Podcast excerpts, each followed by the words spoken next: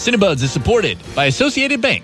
Cinebuds, Cinebuds, two buddies talking about cinema. Shorts. I'm 889's Justin Barney, I'm Milwaukee Films Christopher Pollard. and we host a weekly podcast called Cinebuds where we talk about movies. But we are coming on every single day to suggest a movie to see during the Milwaukee Film Festival. You don't have to go to a theater to see these movies because the festival is all virtual this year. So, you know, you can watch these whenever, but we want to come in and narrow the field a, a bit and suggest some interesting movies to see that you might have missed if you're just skimming the guide. So, uh, Christopher, Yes. what movie should uh, we watch today? uh, today, I suggest Growing Up Milwaukee. Growing Up Milwaukee. Mhm. I've done that. I know, I have not. What is what is Growing Up Milwaukee about?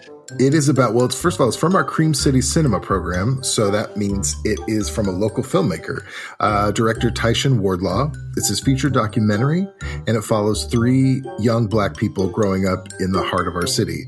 And it watches them as they grapple with daily experiences, uh, racism, segregation. And then um, it's, it's described as stark yet hopeful. Uh, but it really is. It's like a must see for people who live in Milwaukee. Let you know what's going on here. For sure. We'd love a movie about Milwaukee. Yeah. Okay, the pick is Growing Up Milwaukee. If you want to see that at the film festival, which is going on through October 29th, go to mkefilm.org slash festival. That is mke.org slash festival.